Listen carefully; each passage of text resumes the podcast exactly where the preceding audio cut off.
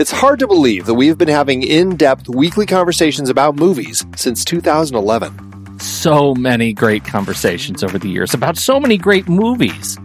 All that said, producing this show week after week requires a ton of work behind the scenes. Becoming a Next Reel member gives you access to all sorts of additional and exclusive content. Plus, you're helping us keep the lights on. Just head to thenextreel.com slash membership, where you can learn more about becoming a member, which costs a measly $5 a month, practically the same as one fancy coffee drink. And you get so much more. Every month, we record a bonus episode exclusively for members. Those episodes cover movies from whatever series we're covering at the moment or add to previous series. Some movies we've covered that only members get to hear us discuss include The Blues Brothers, The Russia House, Naked Lunch, Independence Day, The Hot Rock, and Relic, the better one.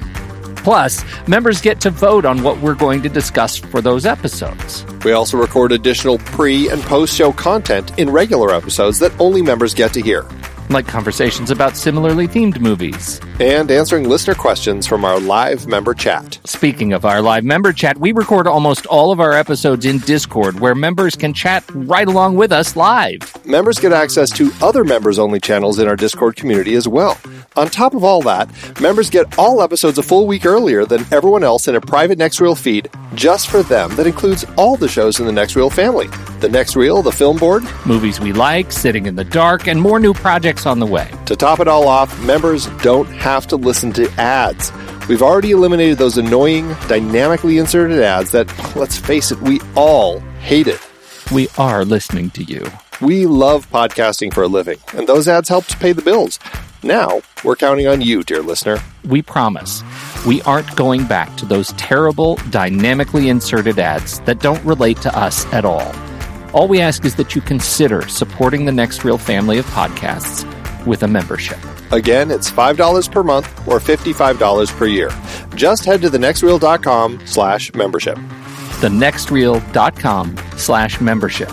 Get your access to early ad-free episodes with bonus content, member bonus episodes, and access to member channels and live streams in Discord by signing up today.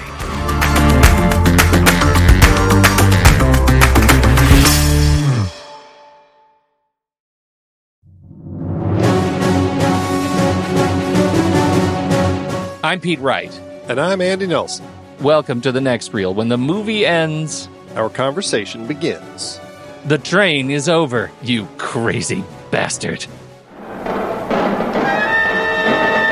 The train.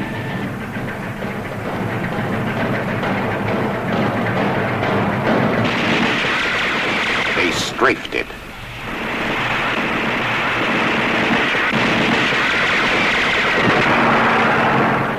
They sabotaged it.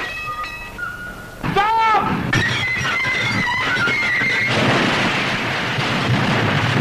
I want this engine back on the rails. If we had ten times as many men, it couldn't be done. I tell you it will. Do you hear me? I tell you it will.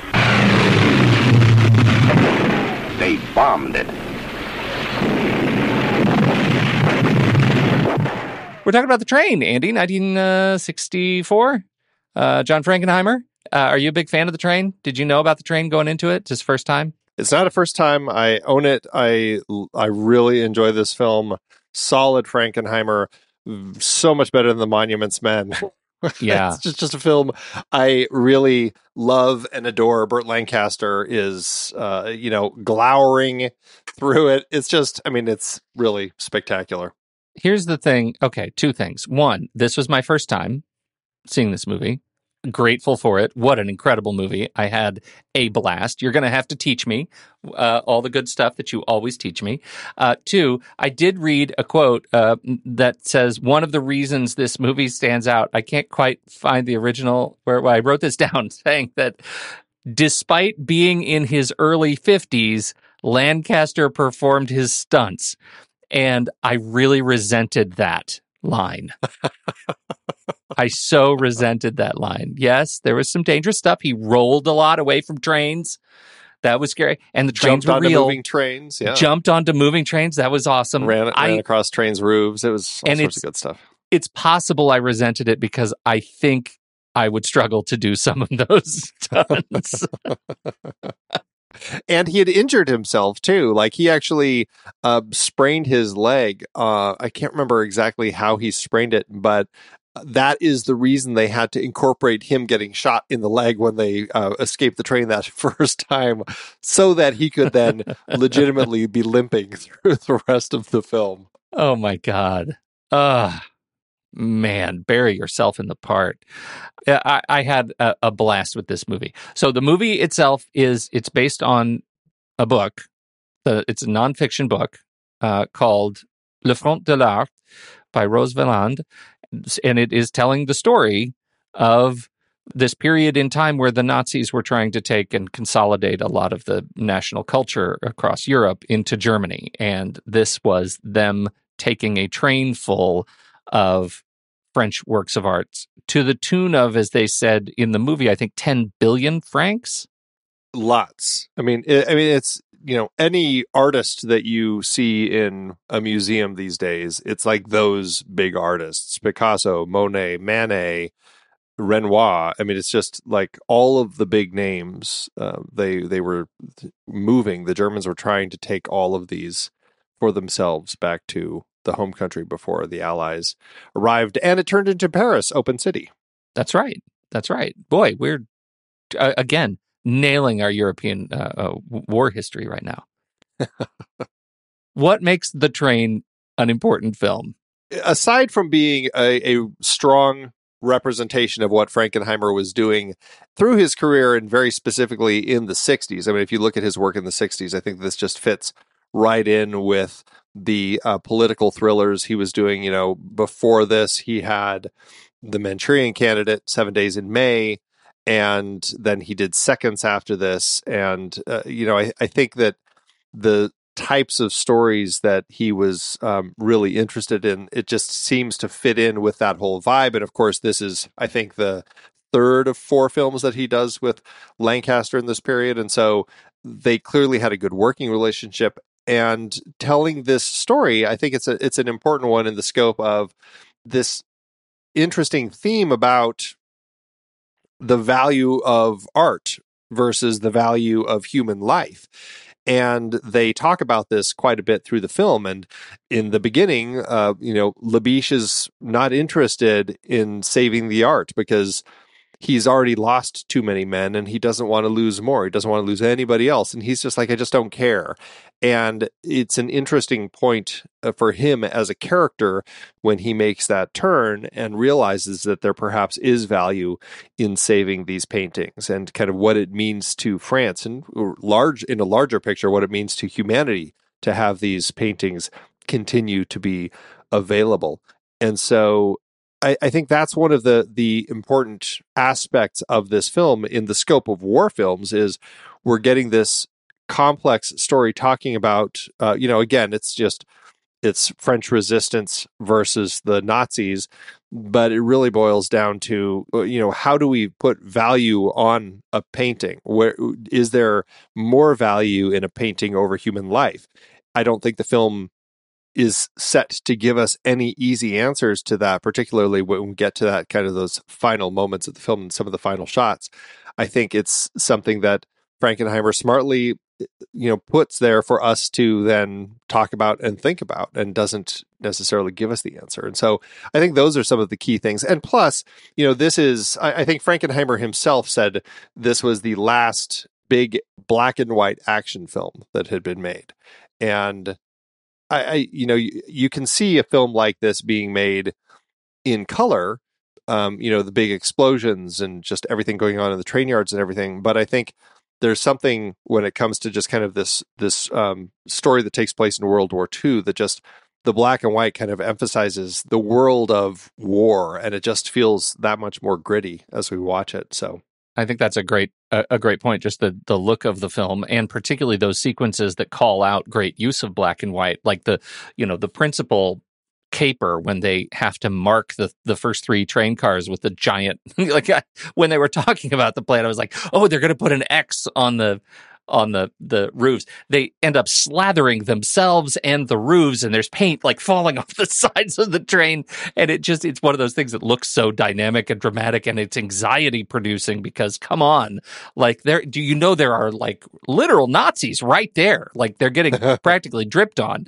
Uh, it's very intense sequences of of that kind of stuff. I do think the way the film is structured, especially watching it, like going into it knowing not much about the film other than it was a Frankenheimer film and knowing what Frankenheimer brings, I was surprised at the level of sort of ethical quandary that he was presenting in this movie. Like, at what cost culture is a, it's not a, a sideline question for this movie. It is central to the movie. And the case they make in the beginning when the, the colonel walks in to his boss and says, You canceled my train.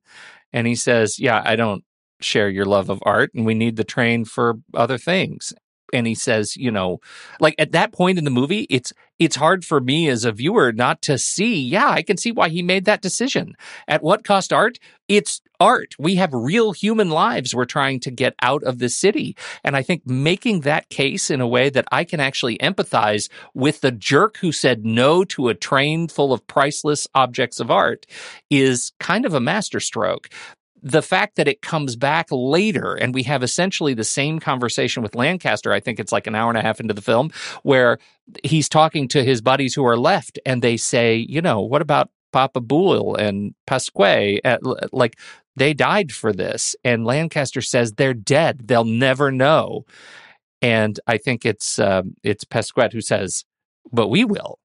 We'll know what happened here. We'll know that we made a choice to dishonor their lives, is what I'm reading into it. And I think that is a a significant sort of weight in this movie that makes it um, both an outstanding action film with, like you said, lots of great explosions and sneaking about and climbing on rooftops and all of the great stuff you want out of an action film, but also a thinker and a better thinker than the Monuments Men. Well, and we're getting conversations throughout the film with various characters that really put all of this in perspective for us. When Labiche is hiding out in Christine's hotel, you know, she she gets really pissed at him when he's foolishly trying to go call uh, one of these other towns ahead of time to kind of put this plan into place. And then he kind of comes in and and hides and, and he stages this whole thing in the kitchen. She gets really pissed because she could have been killed if they figured out that she was lying and kind of uh, hiding whatever it was that he had been up to. Because at that point, she doesn't even know. She's somebody whose husband had been killed. And, you know, she, you know, as she says, this other couple had comforted her. And then later in the film, she says, now I'm going to have to comfort her because now her husband is, has been killed. And so, from her perspective, she really is kind of in that side of like, you know, all of these actions that you're doing that she, she has that conversation all these actions that you men keep doing just leave us women having to comfort each other. It, it's it's like this look at the side of humanity where you're hurting us by con, kind of continuing with these with this fighting that's going nowhere. But again just the same perspective like she sees how all of these different people, like the station master who ends up getting killed. And, you know, she's the one who has to now comfort his wife. Like all of these people are getting killed because they also see the value in protecting the art. And it becomes this, this understanding that people have that human life is absolutely valuable and we need to value it. But there is also something about this larger societal need to kind of preserve this art and make sure that it doesn't just get pilfered by the Germans and disappears. And it's just it's interesting to watch these people start like having that realization to the point where they're willing to die for it. I mean, I think that's the main strength of the film that we're seeing this change happen over and over again. And the fact that the movie opens with a conversation between the woman who moves, who runs the museum, and our our colonel. He's a colonel, right? I keep calling him a colonel. He is. Colonel, I think he's a colonel. Colonel Franz von Waldheim. Right. So Waldheim, it feels like they together, that opening sequence, they understand exactly what you're talking about. And the fact that we get both sides of the occupation having a conversation that centers on the value of art as it is a chronicler of human life and of artists as they are chroniclers of human life. And I think that is a, a really important piece because it sets up the ideology of the film right up front that everyone, good guy, bad guy, understands the value of art, whether their actions as you watch their actions, viewer, whether you're on board with that is the sort of ethical or moral barometer that you're living with. I thought that was a really interesting sort of litmus test of what is ethical good in the space of this kind of a movie. It also is a very interesting conversation because, as I call him, old VW, as he's talking to uh, the mademoiselle who runs the museum, you know, he has that conversation about how he says this is degenerate art you know. As a loyal officer of the third reich i should detest it. And that's exactly like later when he's talking to that other colonel as you said like that person's like this is disgusting. Like we don't want to i don't care. I don't have any interest in looking at this degenerate art. Like there is this Nazi view of it, and you can see how this particular colonel sees himself as almost more evolved because he's able to kind of look past that and see that there is this value in it. And that is a really interesting element to include in him as a character.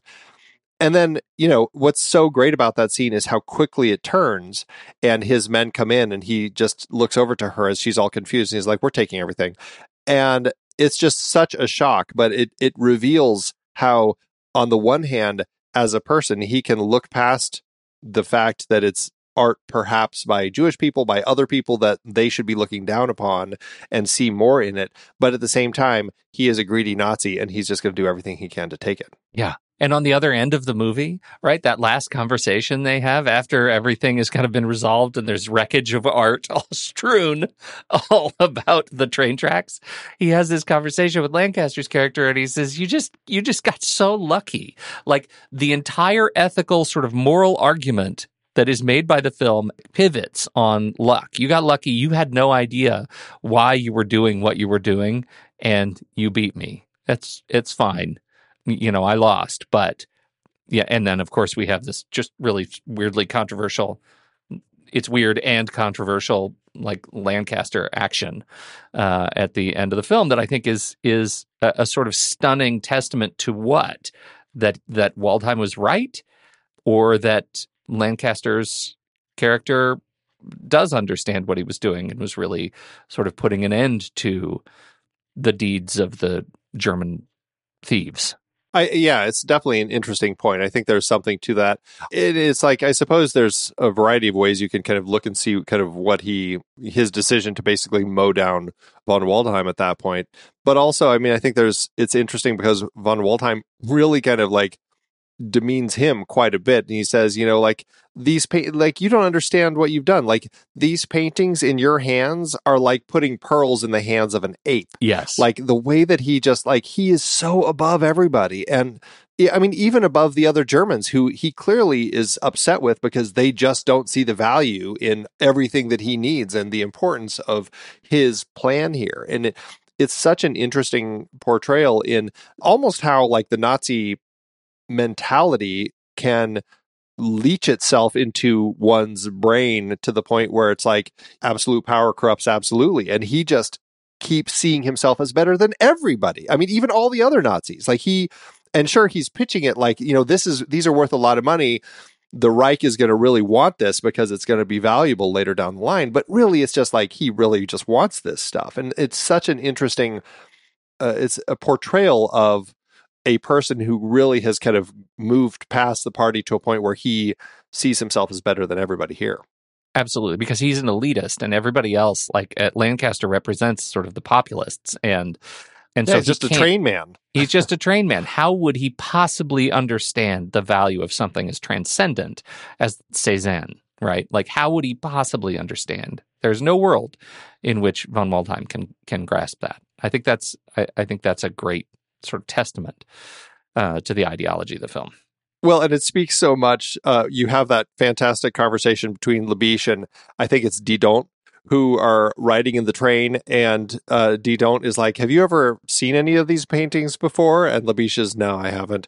And he's just like, "Well, you know, maybe when this is all over, we should take a trip to the museum and check it out." Like, like that speaks so much to, again, how the idea of what this represents ends up speaking to them, uh, you know, inherently like in their soul without ever having even seen it. It just like everybody is willing to die for it. Papa Boule, right out of the gate, is willing to, uh, you know, put his life on the line and die for this. And that's the thing that Labiche was like, holy cow, there is something more here. And that becomes kind of that, that linchpin in his thinking that kind of gets him to change his tune. Again, like they've never even seen this stuff. That's what is so fascinating about the way that uh, just it portrays all of these people. It's not just Labiche and Didont and Pesquet and Papa Boule, but it's like as as Labiche says, it's like the hundreds of people that have been helping in all of these different stops that have been changing the signs and changing the direction and all this stuff just to um, get past the the uh, Nazis so that they uh, take the train a different route. It's it's just such a fascinating game that is played here that I think works exceptionally. Well, yeah, and and the you know by extension, as you broaden the lens of the the film, what Frankenheimer ends up doing, like pa- uh, Papa Boule, I think is the first person to die directly at the hands of the Nazis, and by the end, they're just gunning down, you know, gr- larger groups of people, and you realize at the uh, or at least I, I sort of realized we're no longer talking about the the culture of of you know a group of art lovers. We're talking about the the cost to the sort of heartbeat of the nation of France in this case and, and the identity of free Europe in this case and and to be able to turn art into this kind of reflection as is I think really expert. You you want to talk about people? Uh, you know, Burt Lancaster, we've talked about a few times on the show in various stages of his career. He's always an interesting actor to chat about. And uh, this is definitely not the flashy smile Lancaster that we see. I mean, this is very much the grumpy Lancaster who I don't think he cracks a smile once in this entire film. He is pretty much a hardcore train man through and through who doesn't want to do anything, eh, you know, out of line and just wants to get through this and, you know, ha- has this turn and becomes this lone figure in the fight. And it's just, it's such a fascinating portrayal for him. I mean, this, you could say that this really kind of fits as far as like the lang- like the grumpy face Lancaster, like this and Sweet Smell of Success, I think are like two perfect Lancaster ones where it's just like he's never smiling in either of those films. Yes. Uh, is there like it, it, can we chart the smiling Lancaster uh, across history because as we talk about him, I can't think of many films that he smiles in. Uh, all of a sudden, because I think about like the Killers in Nuremberg, and like maybe he smiled in it here to eternity a little bit.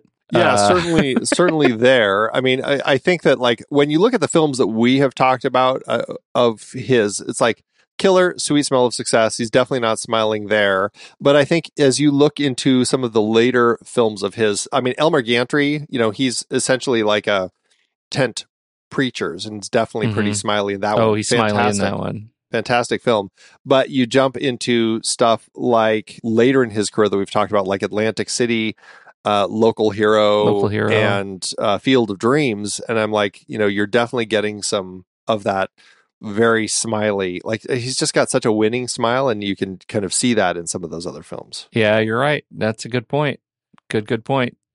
He does. He is a smiler. He can smile. But man, it's easy to look at his list of films and think, I don't think he's in a very good mood a lot of the time. Well, starting in the starting in the 40s, 50s with uh, with kind of like that noir era, you can definitely see him kind of not really having an opportunity to kind of be as romantic or smiley uh, right out of the gate. But it certainly it certainly does happen. And then there's the poster of Vengeance Valley, and I think he's literally drawn it with a giant smile right on his on the poster. Which doesn't actually sound like a very happy movie. I haven't seen it. It doesn't. It certainly doesn't. But yeah, I mean, but I think he works well here. This is one of those funny films that takes place in Europe where you have an American playing a Frenchman, you have a British person playing a Nazi, and you have a lot of other people, a lot of French, a lot of British playing other Frenchmen and Nazis, and it's just kind of an accent smorgasbord There's really no specific accent designed for everybody. Like you just don't see Burt Lancaster throwing accents around. So it's just like, okay, you've got him, and then you've got some of the other people like uh, Albert Remy and Charles Millot who are playing actual Frenchmen, and they are French. And so it's just like then you're kind of in this place where it's like, okay, Frenchman playing French, I get it, but then you throw Burt Lancaster and you throw Scofield in, and it's just it's just such an amalgam. I think they made the right choice not making him do an accent for sure. Scofield pulls it off. German. Does he sound German though? Like little he, bit, yeah. He sounds to me like he's. Eh, I I just kind of find him kind of just doing the Scofield thing though. Like he very much has a very particular. His accent like really feels like the way that he draws out certain syllables. I I find it just very Scofield. I don't know what it is about his accent, but That's funny. yeah. But like all the way up through like stuff like Quiz Show and all the way back to like A Man for All Seasons. Like it's just so specifically something about his his voice. That's really funny. Do you know what he is? He's like the tofu of accents. It takes on the flavor of whatever he's playing. What a gift. yeah, I love it. Yeah, I and and I liked his menace. I think the you know particularly the the pieces that work so well when we get those hard close-ups toward the end when he is realizing his own loss and he's like covered in sweat and I, I just think it he just plays indignant defeat really well, really really well. Scofield is just, uh, I mean, he's kind of just a stunning actor. And, you know, he's one of those people. I'm like, have we talked about him on this show before? I got to look and see if, if, the, if we've had the chance to really discuss any, anything that he's been in. And I don't think so, which is, which is pretty sad. I really enjoy his performances. I think he's such an interesting um, actor. And the way that he plays the the Nazi colonel here, and yeah, it's just and like there is this level of kind of shock that so many of his people just don't understand the importance of what he's trying to do here. And he just gets so belligerent when they're like, well, why don't I get both cranes?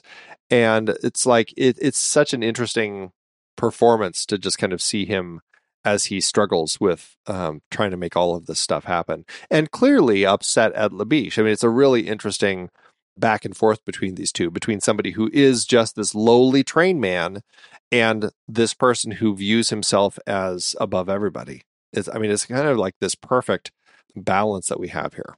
So where do you stand on the the love interest? Sort of, not really. Uh, yeah, it's hard to say it's a love interest. I just think Yeah, it's, it's a it, it's a it's another character in the story of these people. Like you know, we have Labiche as he's sorting things out with his own men, with like Didont and Pesquet, as far as like figuring plans out. What are we going to do? And Christine, I think, is another counterpoint to all of that. And Jeanne Moreau, I, I've seen her in a few of her films, and she's just always great to kind of see. I mean, she was a perfect face to include here as this worn, frustrated, ready to be done with the war hotelier who's just trying to get by and just doesn't want any more issues to come up, just wants to kind of move through it as quick as possible just to get on the other side. She lost her husband and she carries the weight of all that so well. And the frustrations she has with Labiche and those conversations that they have, it's, I mean, it's heartbreaking. You really feel the emotions that she's putting out and you can really understand her perspective in all of this and the, these men just keep playing these games and it just ends up hurting everybody else and but it is it's touching to kind of see her come around and realize there is some value here and that even the station master was willing to die for it and you know it just i mean i, I really enjoyed her performance and her role in the film What do you know of Jeanne Moreau? Have you seen a lot of her films? I, she's done a lot of stuff, uh, but I, I have to admit, I have not seen very many films of hers. Yeah, I've only seen a few of them. Things like the 400 Blows, uh, which is a small role in that one. Um, I know she's done a number of films with Truffaut. Uh, I saw Orson Welles' The Trial that she had been in. I feel like there have been a couple others throughout her career, but I think mostly the other ones that I really remember are ones that she did later in her career, like she popped up in Love Actually, and she popped up in La Femme Nikita. uh, La Femme Nikita and uh, what is the Ever other one? Was- After. Ever After, right? That was the other one that. So she popped up in some things like that, but it's largely some of those films that I've seen where she's smaller roles that I've ended up seeing. But it's somebody who I enjoy when I do get to watch her on screen in in uh, some things. Did you ever see? I think we've t- we might have mentioned this on the show before. Until the end of the world, 1991, Wim Wenders. That's that's another one. Yeah, I really enjoy that film. That's another one she was in, and uh, with William Hurt. And I really, I weirdly uh, talk about counter programming for Pete. I really enjoyed that movie a lot. Yeah, Yeah. it's a great one. So good. Yeah, uh, she's she's great, and I think you're right. She she really nails the sort of that fulcrum point in this film where she is she exists between all these sides and just wants people to stop fighting because her hotel business is suffering. Although you know to what end, right? Like, is she is she profiting by having the Germans continue to come in and out of her hotel? Like, is that does that make her relationship with the occupation that much more complicated? I don't know. Well, and you know, I mean, I, I know like you say that, but I don't think that she's looking at it from purely a capitalistic perspective. Like, no, I don't think so. I, I think there's a lot more. Like, I think she's approaching these situations from a capitalist perspective because that seems to be the only way she can get by with these conversations with the Germans and those who are occupying and everything. But really, I think so much more of the depth of everything she's going through comes out in the subtext in those scenes and we really kind of understand her perspective later when we find out her husband had been killed and things like that and we get a better sense of who she is and that she's just wanting to get through all this and wants this occupation to end Yeah, right. Other people on Labiche's A team, you know, we mentioned Charles Millot, who's another one who's been in just kind of a lot of stuff. Um, and I don't feel like I've seen he's he ends up being a, a total face to me. Be, you, I wouldn't be able to tell you what else I've seen him in now besides the train. I enjoy largely a lot of these people that they pull in. Um, I don't know what I've seen much of them in general, other than like Michel Simon, who I just watched uh, recently a film. You know, as we've been going through these different series, I've been kind of watching some other films from those same years to kind of look at what else has been released to see if it perhaps fits in. Like he did Port of Shadows in 1939, uh, which is a really beautiful, very interesting film. He was in Panic in 1946. That uh, was one of the ones that I said um, certainly would fit in with you know kind of our 40s category. It's just a really fascinating film. And he's the lead in that. Just a great film, definitely worth checking out. So, he's the face of them that I, I recognized the most, and I thought he uh, was just. I mean, he was fantastic as Papa Boule.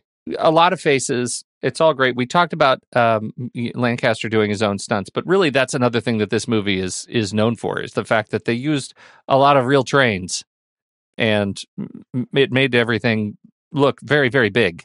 Well, and that I think there is some interesting element of that to just talking about Frankenheimer in general, because I mean, this is a person who came from the background of live television, and when you look at kind of how he directs this, there's there is this uh, kind of direct approach to Uh, just kind of the way things are portrayed. You know, you've got the the bombing raids, and you've got the the all of the stuff going on. Like it's blocked in a way to kind of build the tension with all of the little bits of minutia that have to happen. Like you got to hop off, and you got to hit the little switch to get the train onto the different track, and like all the things that the, they're doing. Like we really get a sense of building the tension through the way that he's kind of depicting all of these things and just like the black and white, the starkness. I think all of that works well to kind of capture everything with how real it is with these trains. I mean, they have they destroyed several trains in reality, like not to mention many cameras in the process of filming the train wrecks. And it just feels like we're right there. Like when you have that camera, like when the train crashes into the one that's blocking the tracks and you just have that low camera close to the ground and you just see the whole thing like barreling right toward the camera like you know that that was one of the cameras that got destroyed but damn it made for some really incredible incredible footage and i think like just the realism of all of that paired with uh, frankenheimer's direction and the action and knowing that you're you know we're watching Lancaster like really running and jumping onto these trains and all this sort of stuff. I mean, we're getting some intense stuff that I think just builds incredibly well with the way that uh, Frankenheimer is putting all of this together. The one thing that stuck out to me was when they throw the switches, particularly in the switch house, right? When they have the whole row of switches back and forth and one gets stuck, there's the pipe under it. The way they throw those switches looks very, very easy. Like it is just incredibly easy to just featherweight pull those switches. They're down on the tracks. They jump off the train. They're throwing switches. They look very, very easy. Those guys must be made of muscle because they are switch train switches are not easy to throw. And I found myself thinking, I think I would embarrass myself throwing those train switches. They're a lot of work. It's a lot of metal. Not having thrown one before, I, I can't speak to exactly, but it looks, eh, I mean, there's something that was really magical about that whole dance anyway, because you're getting a sense of like, sure, there's p- perhaps some complexity and definitely need some muscle in the process of throwing these switches, but also it involves a man up there with binoculars watching what's going on, making sure the trains are in the right spots to tell them to throw a particular switch, having to know, okay, we've got to hit switch three, having the switch guy doing the switches. Like it was, it was beautiful choreography of all of that. And then to kind of brilliantly, like we had planted that pipe a few minutes earlier, like that had been tossed by the the German, and then finding out that they had used that as a ploy to kind of create this entire scenario it was just, I mean, it was fantastic, and it makes you wonder, like, what was Lancaster's plan up to that point where he saw the pipe as the opportunity, you know? Yeah, for sure. Uh, I I thought it was just great. That that you're absolutely right. Thinking about that dance when he is on uh, the binoculars is extraordinary. You know, throw five, throw ten. Uh, it just it, incredible attention to very very fine lines. Being able to see where those tracks need to be thrown is is a real expert job. I thought that was fun, really fun. It's wizardry. And I think a lot of it speaks to, I mean, just kind of I think fitting in line with what we've been talking about with all of this, uh, just you know the way that the cinematographers worked to put this film together. This was shot by two cinematographers, uh, Jean Tournier and Walter Wottitz. I don't know if I'm saying either of those names right, but Jean Tournier at least is one that I'm more familiar with because uh, aside from this, also worked on the brilliant uh, The Day of the Jackal, which is fantastic, especially in just kind of the the cinematic comparison between the two. I think you could really draw kind of with very much kind of a much more straightforward realism style that I think speaks strongly to both of those. And then, of course, jumping onto crazy things like Moonraker, and so it's kind of you know some some uh, kind of a big jump from that one. But I, I think that the cinematography here, especially again working in black and white with what we're seeing here, I just think. It, I mean, it's an interesting choice to look at this film as something that was shot in black and white because with the paintings, with the action and everything, you can really see why they may have wanted to do this in color but I think just the black and white lends to this uh, this real intense like I don't know. It just feels like in a world of smoke and trains and grease and like you see Lancaster just drenched in all the grease from the work and everything. It just ends up feeling like this film is appropriately black and white because of the world we're in and expert use of it. I mean, it just feels really resonant and and I think you know I, there's something about looking at. I was thinking about the the um, Peter Jackson. So yeah, you know, he came up with all this incredibly smart stuff that uh, allows us to AI our way into taking World War One footage and smoothing it and colorizing it and making it look like Speed it was shot correcting. on today's camera. Yeah, speed correcting, all of that stuff. And and when it came out a couple of years ago, I took my father-in-law, we went and we saw that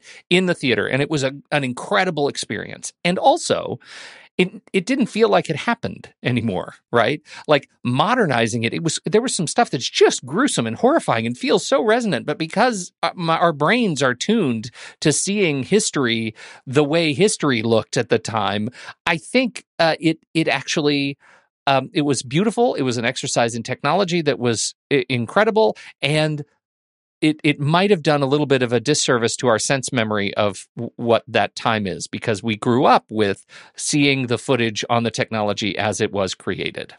This movie, I think, making the choice to go black and white gave it a sense of action that made it feel more real to me because that's what I'm used to looking at war footage looking like. Does that ma- am I making a case?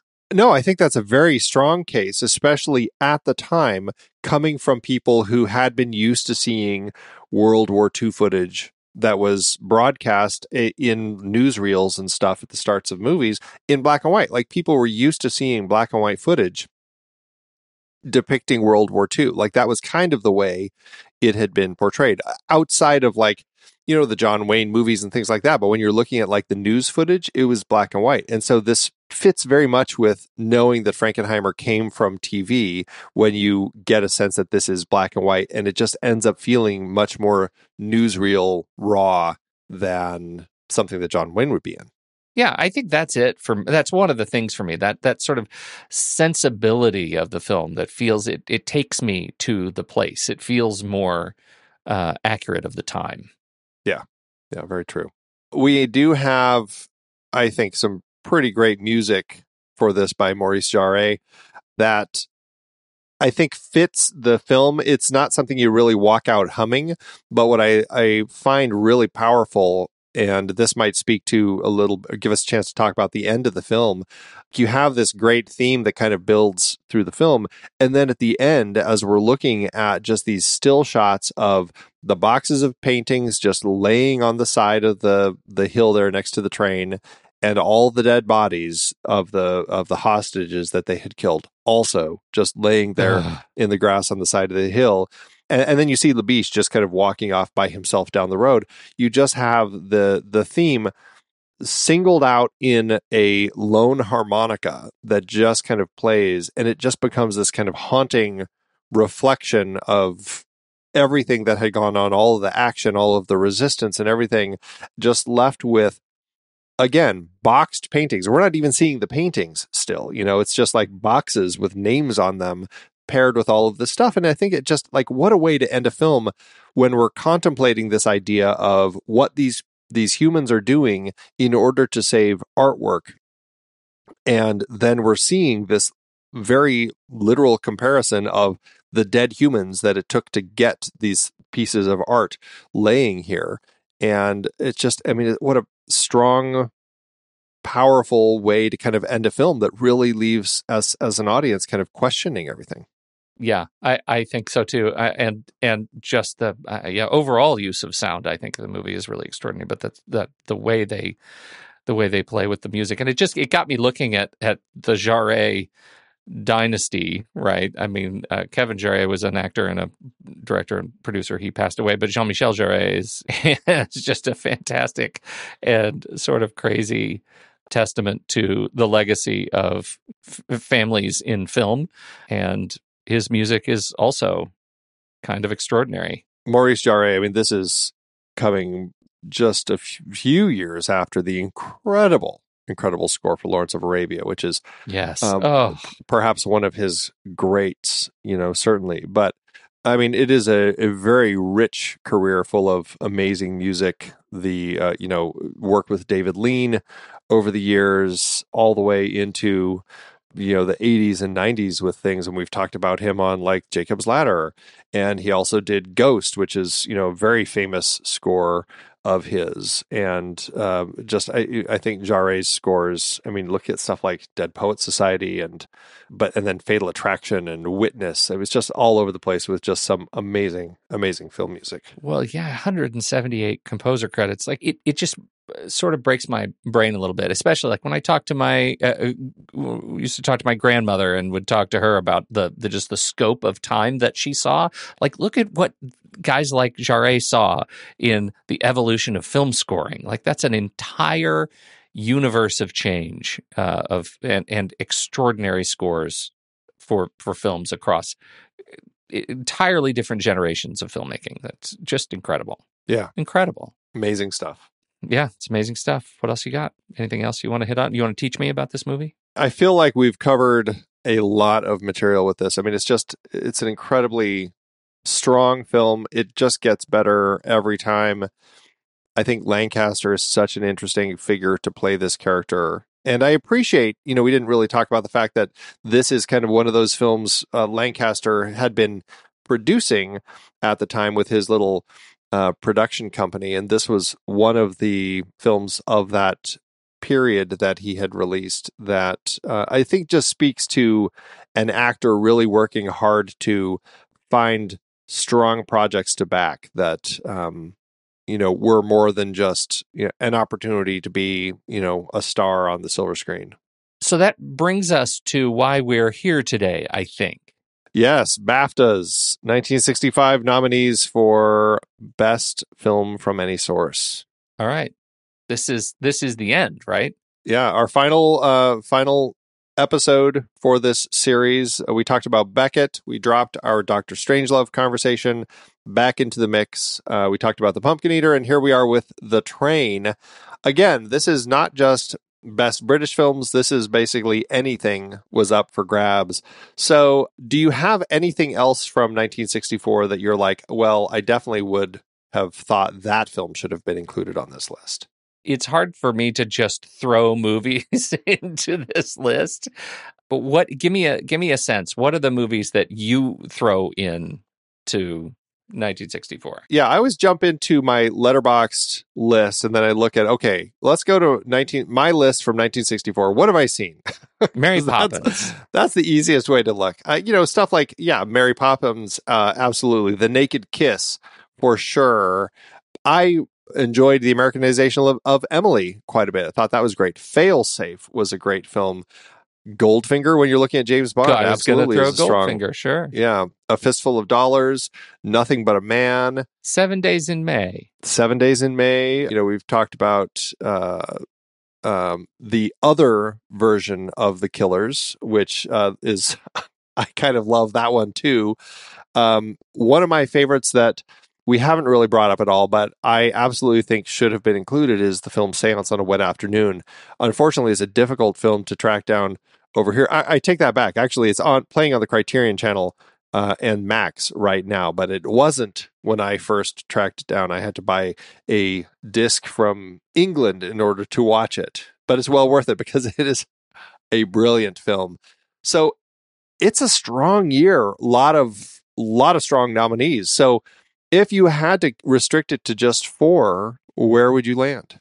I just want to throw in a shot in the dark too. If we're going to get Doctor Strangelove, then throwing in a shot in the dark is is not is not too far afield. So I really need to rewatch that one. I haven't seen it in oh, so uh, probably since probably since high school. you know, I, I really I like the movies that are are in this list. I think I I enjoyed my experience with the movies that are in this list. I think I would probably throw in Mary Poppins just because of what it has become, and I think it was. I don't know what it was like opening day on Mary Poppins as a as a family film, but but it, it feels important.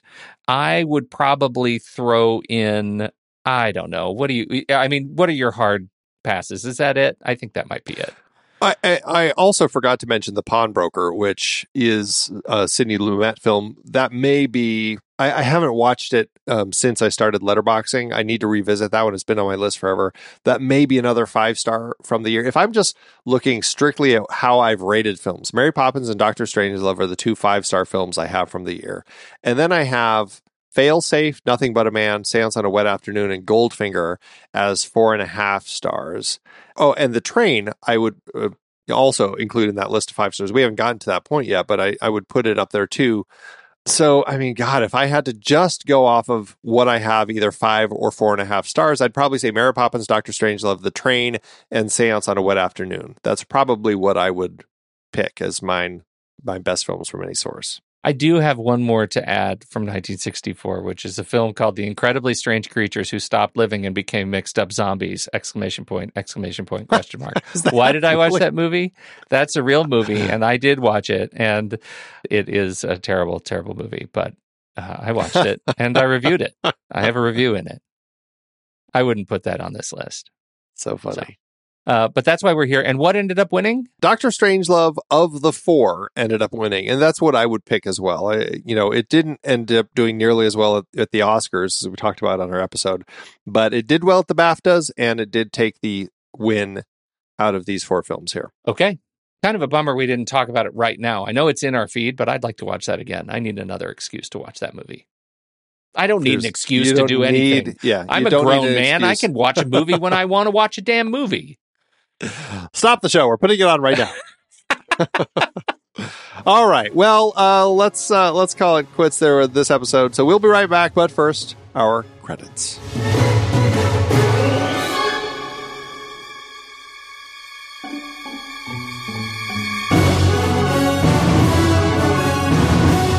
The Next Reel is a production of True Story FM, engineering by Andy Nelson, music by Martin Kuringer, Oriole Novella, and Eli Catlin.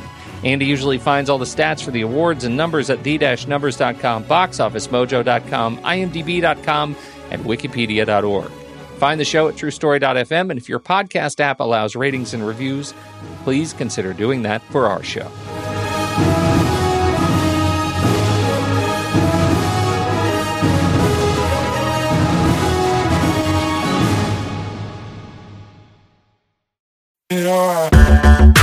Andy, can you believe we've almost hit 700 episodes of The Next Reel?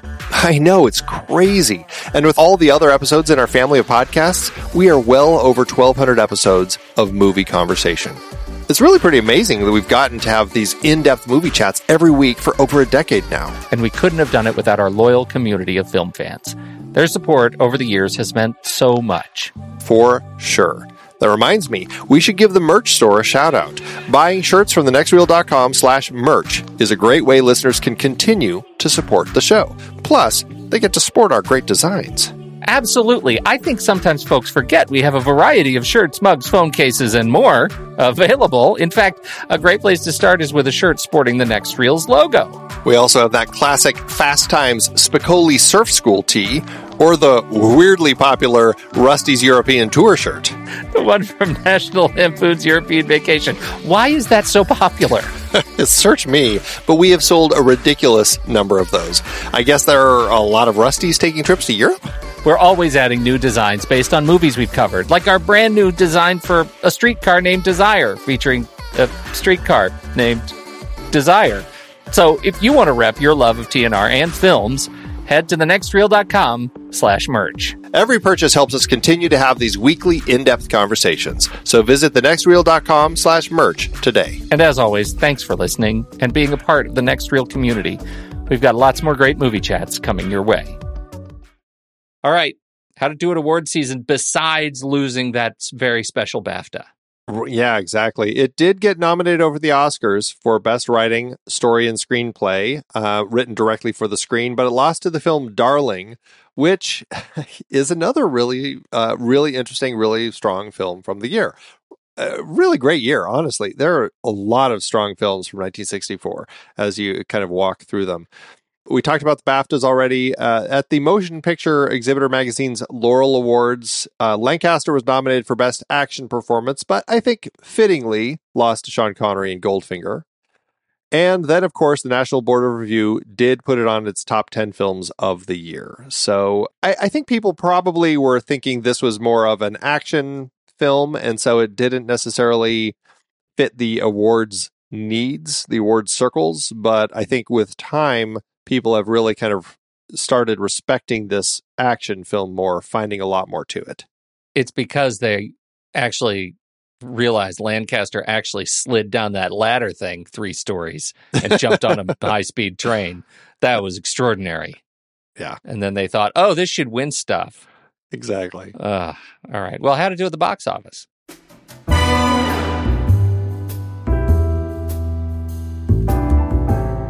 Well, Frankenheimer's gripping war film cost $5.8 million to make, which is about 55.7 million in today's dollars. The movie opened in France September 24th, 1964, then the UK October 29th, 1964, before finally opening in the States March 7th, 1965, opposite Warhol's art film Empire and the murderous drama Nightmare in the Sun.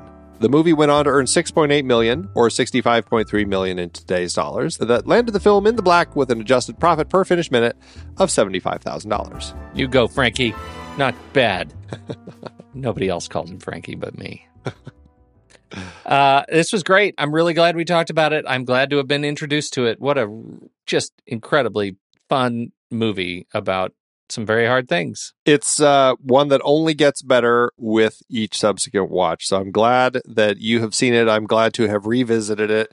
And it's definitely a film I'm already looking forward to watching again. So, with that, we'll be right back for our ratings. But first, here's the trailer for next week's movie, kicking off our next series, the 1976 Hugo Awards Best Dramatic Presentation nominees. We are looking at L.Q. Jones's A Boy and His Dog.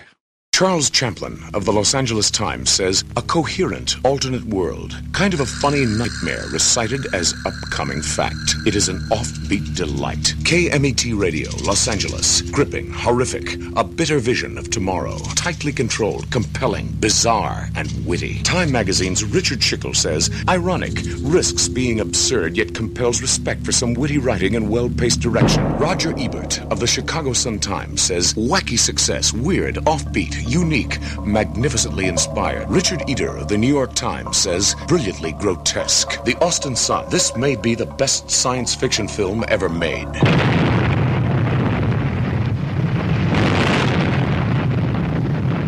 A Boy and His Dog.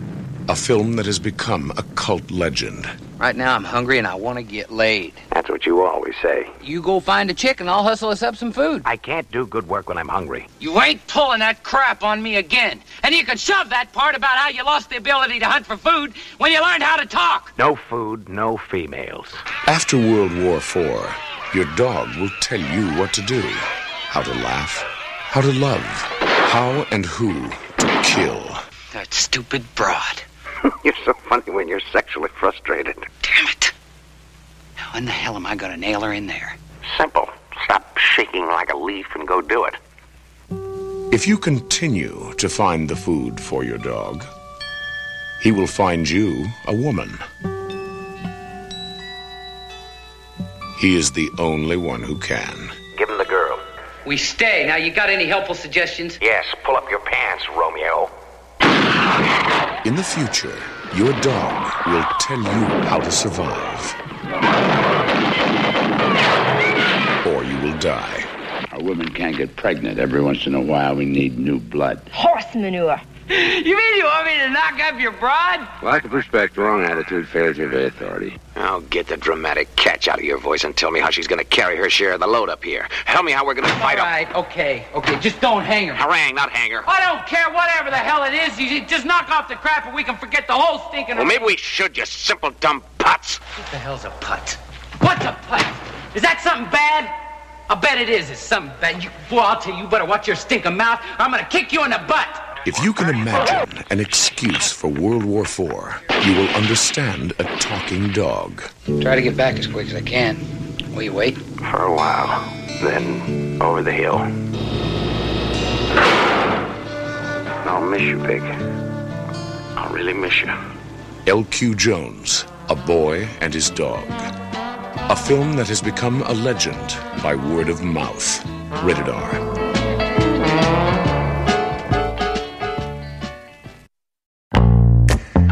It is hard to believe we've been having in depth weekly conversations about movies since 2011. You're telling me producing this show week after week is so much fun, but it does require a lot of work behind the scenes. If you'd like to help support our efforts, one easy way is by using our originals page when shopping for books and movies that we've covered. Your purchases made through our links give us a small commission at no extra cost to you and allow us to keep having these great discussions. The originals page at thenextreel.com slash originals links to the source material for all of our adapted film discussions. Purchasing through our links supports the show. In season 13, we explore various awards categories and the films nominated in them. We wrapped up our 1940 Best Picture series with adaptations of Mice and Men from John Steinbeck and Wuthering Heights from Emily Bronte's novel, not to mention the play Dark Victory by George Brewer Jr. and Bertram Bloch. The 1947 Academy Award adapted screenplay series featured Anna and the King of Siam, based on Margaret Landon's book, plus The Best Years of Our Lives, Brief Encounter, and The Killers. The 1952 cinematography nominees included Death of a Salesman and A Streetcar Named Desire, A Place in the Sun, based on both a play and a book, and Strangers on a Train, based on Patricia Highsmith's first novel. So many great movies based on books and plays, like Becket, The Pumpkin Eater, A Boy and His Dog, Rollerball, The Princess Bride, Congo, The Scarlet Letter, Jackie Brown, The Deep End, The Grey, The Woman in Black. And Top Gun Maverick, which I'm very much looking forward to revisiting. Get the source books at thenextreel.com slash originals. Start your next read or reread from the movies we've covered. Visit thenextreel.com slash originals today.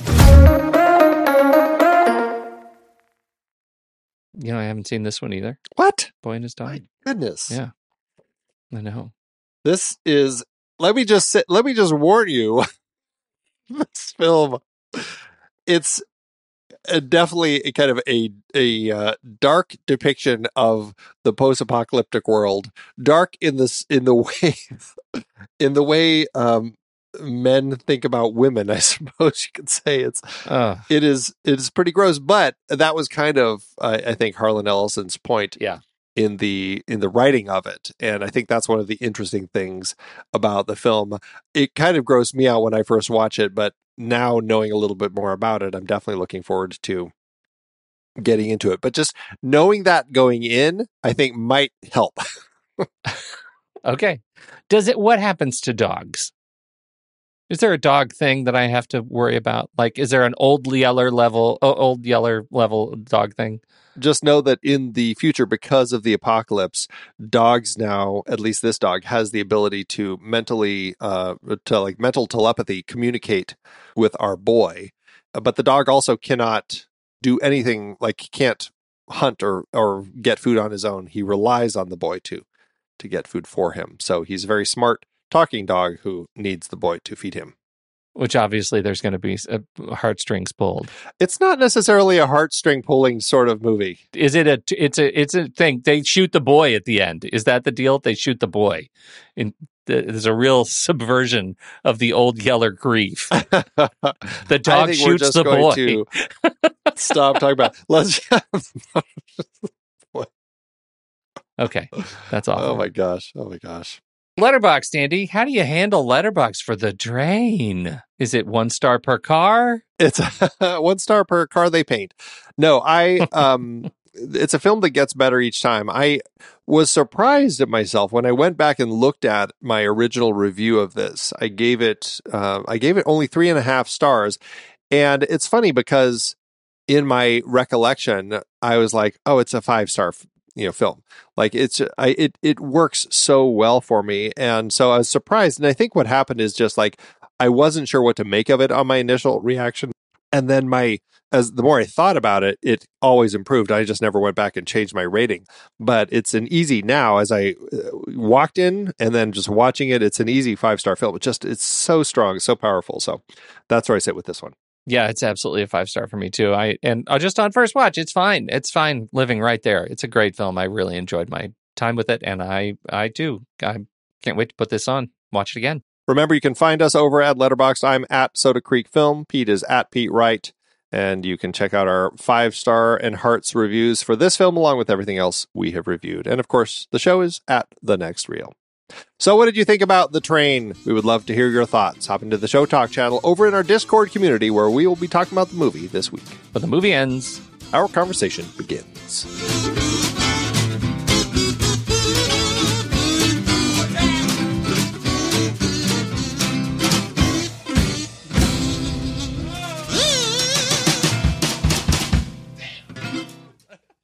Letterboxd giveth Andrew.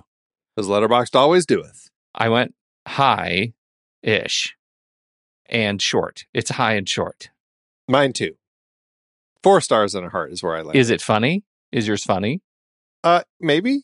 Okay, we're gonna have maybe a little funny off. Let's see Ooh. which letterboxd reviewer gives us a bigger chuckle. You go first. I've got four stars by Koi Vin, who says Frankenheimer asks why we fight, but also he asks, "What if we blow up a train yard?" Okay, that was pretty good. That was pretty good. Uh, go, you- you're going in strong. Okay, I come with Will Menekers, four and a half star, who says, "In the waning days of the Nazi occupation, heroic French railroad workers attempt to stop the theft of France's cultural heritage. A train loaded with thousands of racist cartoons." that was funny, right? That was pretty funny. It was pretty funny.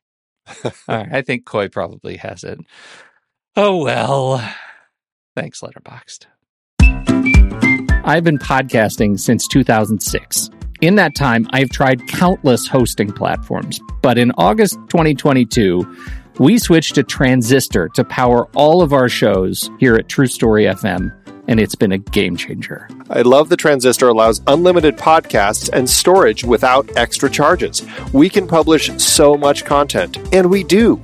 If you want to start up a podcast, do yourself a favor and host your show on Transistor. With their one click publishing, you can get your new show onto all the major podcast directories effortlessly. And their website builder lets you quickly build custom sites for each show. The detailed analytics are invaluable too. You can access all kinds of listener data anytime. Oh, and the versatile players allow you to embed episodes anywhere to reach new listeners. Plus, the team behind Transistor is super responsive and keeps making the platform even better. After using countless hosting services over 15 plus years, Transistor has been hands down the best podcast partner for us. If you want a hosting platform to take all the worry out of getting your podcast out into the world, go to thenextreel.com slash transistor and check it out. Support our show and support your own show by going to thenextreel.com slash transistor. Start growing your podcast today.